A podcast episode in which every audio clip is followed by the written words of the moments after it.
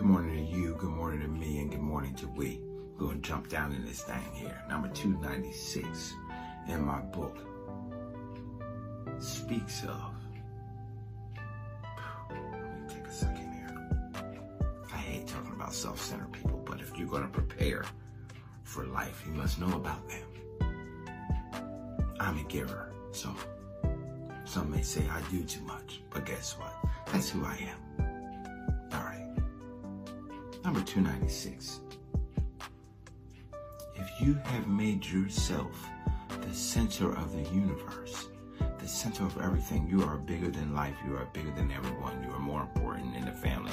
You are more important than your friends. You're the number one, the smartest person at your job. No one else is better. You will be alone. Because guess what? There is no room for anyone else